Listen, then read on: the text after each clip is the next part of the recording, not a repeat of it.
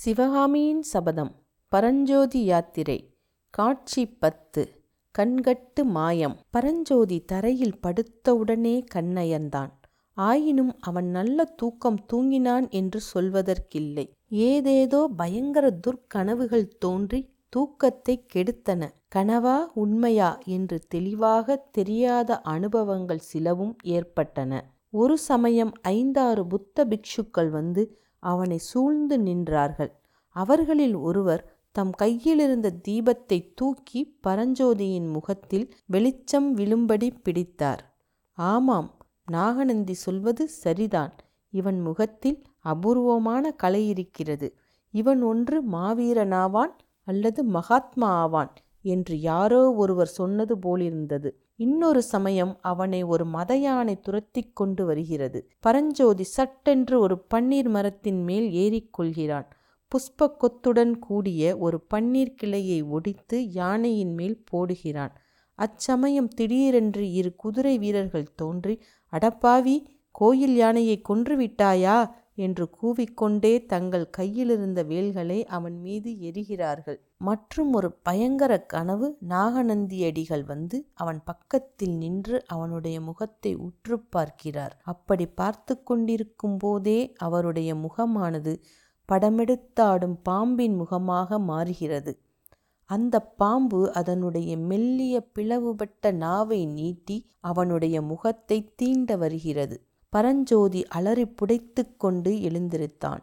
பார்த்தால் நாகநந்தியடிகள் உண்மையாகவே அவன் அருகில் நின்று அவனை குனிந்து பார்த்து கொண்டிருந்தார். பிள்ளாய் ஏன் இப்படி பயப்படுகிறாய்? ஏதாவது துர்க்கனவு கண்டாயா என்று பிக்ஷு கேட்டார்.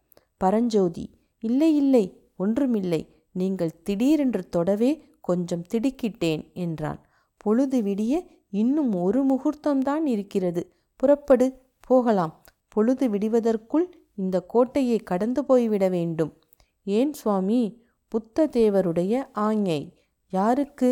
எனக்குத்தான். உன்னை ஆபத்திலிருந்து தப்புவிக்கும்படி ஆஞ்ஞை என்னிடம் உனக்கு இன்னும் நம்பிக்கை வரவில்லையா? என்று நாகநந்தி பரிவு ததும்பிய குரலில் கேட்டார். பரஞ்சோதி மௌனமாயிருந்தான்.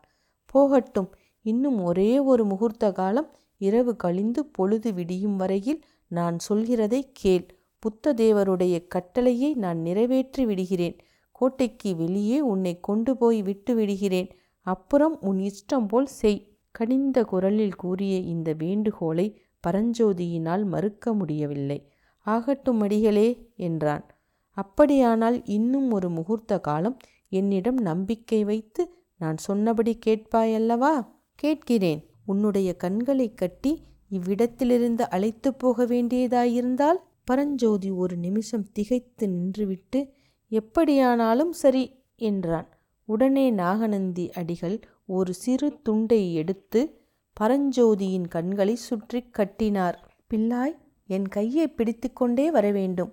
நான் சொல்லுகிற வரையில் கண்ணின் கட்டை அவிழ்க்கக்கூடாது இப்போது நீ என்னிடம் காட்டும் நம்பிக்கையின் பலனை ஒரு நாள் அவசியம் தெரிந்து கொள்வாய். இவ்விதம் கூறி பரஞ்சோதியின் கரத்தை பிடித்து கொண்டு நாகநந்தி நடக்கத் தொடங்கினார். பரஞ்சோதியின் நெஞ்சு படக் படக் என்று அடித்து கொண்டது. ஆயினும் அவன் மனதை திடப்படுத்தி கொண்டு பிக்ஷுவை பின்பற்றி நடந்தான். முதலில் புத்த விகாரத்தின் வாசல் வழியாக வெளியேறுவது போல பரஞ்சோதிக்கு தோன்றிற்று. பின்னர் வீதியோடு நடந்து போவதாக தோன்றிற்று.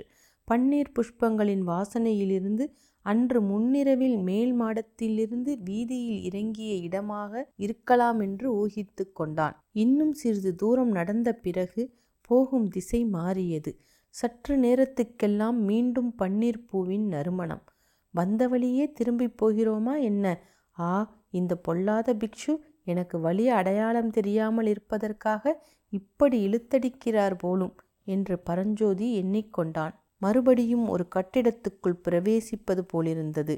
அகிர்புகையின் மனத்திலிருந்து இது ராஜவிகாரம்தான் என்று பரஞ்சோதி தீர்மானித்தான். பிறகு சிறிது நேரம் இருளடைந்த குகைகளின் வழியாக சுற்றி சுற்றி வருவது போல் தோன்றியது. கண்ணை கட்டியிருந்தபடியால் வெகுநேரம் முடிவே இல்லாமல் நடந்து கொண்டிருப்பதாகப்பட்டது. அடிகளே இன்னும் எத்தனை நேரம் இவ்விதம் கண்கட்டு வித்தை செய்ய வேண்டும்? என்று பரஞ்சோதி கேட்டான்.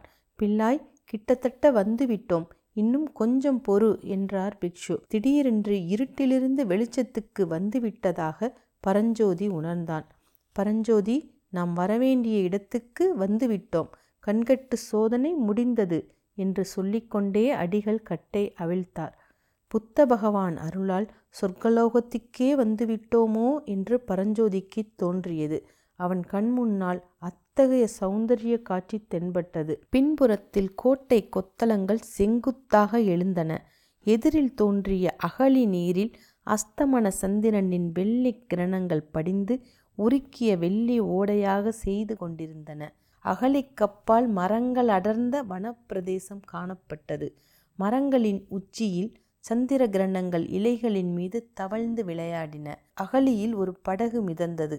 பரஞ்சோதியை சிறை மீட்க உதவி செய்த இளம் பிக்ஷு கையில் துடுப்புடன் படகில் நின்றார். பெரிய பிக்ஷுவும் பரஞ்சோதியும் அகலியண்டை போய் படகில் ஏறினார்கள். படகு நகர்ந்தது. இந்த அகலியை தாண்ட படகு என்னத்திற்கு? எளிதில் நீந்தி கடந்து விடலாமே என்றான் பரஞ்சோதி. ஆம் நீந்த தெரிந்தவர்கள் நீந்தலாம். இந்த அகழியினால் கோட்டை பாதுகாப்புக்குத்தான் என்ன பிரயோஜனம்? எதிரிகள் வந்தால் சுலபமாய் நீந்திவிட மாட்டார்களா? அதோ பார். என்றார் பிக்ஷு. சற்று தூரத்தில் ஒரு முதலை பயங்கரமாக வாயை திறந்தது. ஐயோ என்றான் பரஞ்சோதி. இம்மாதிரி நூற்றுக்கணக்கான முதலைகள் இந்த அகழியில் இருக்கின்றன. சாதாரண காலங்களில் அங்கங்கே இரும்பு கூண்டுகளில் அடைத்து வைத்திருப்பார்கள். யுத்த காலங்களில் திறந்து விட்டு விடுவார்கள். நேற்று இரவு திறந்து விட்டிருக்கிறார்கள். அப்படியானால் யுத்தம் வருவது நிஜம்தானா சுவாமி? பின் எதற்காக இவ்வளவு அமர்க்கலமெல்லாம் என்று நினைத்தாய்? என்றார் பிக்ஷு. பரஞ்சோதி மௌனமாயிருந்தான் படகு அகலியின் அக்கறையை அடைந்தது. இந்த போட்காஸ்ட் ஹப்காப்பர் ஸ்டுடியோவில் உருவாக்கப்பட்டது. உங்கள் சொந்த போட்காஸ்ட்டை நீங்கள் இலவசமாக தொடங்க விரும்பினால் ஸ்டுடியோ டாட் ஹப்ஹாப்பர் டாட் காமை பார்வையிடவும் அல்லது கூகுள் பிளே ஸ்டோரில் மொபைல் ஆப்பை டவுன்லோட் செய்யவும். ஹப் ஹாப்பர் இந்தியாவின் முன்னணி போட்காஸ்ட் தளமாகும். நீங்கள் உங்கள் போட்காஸ்ட் தளத்தை உருவாக்கி உங்கள் குரலை Spotify Gaana Google podcast Bing music மற்றும் பல தளங்களில் கேட்கலாம். இதை பற்றி மேலும் தெரிந்து கொள்ள இந்த எபிசோடின் டிஸ்கிரிப்ஷனில் உள்ள லிங்கை கிளிக் செய்யவும். அல்லது studio dot Hubhopper dot com இணையதளத்தை விசிட் செய்யவும். மீண்டும் அடுத்த எபிசோடில் சந்திக்கும் வரை நான் ஷோபா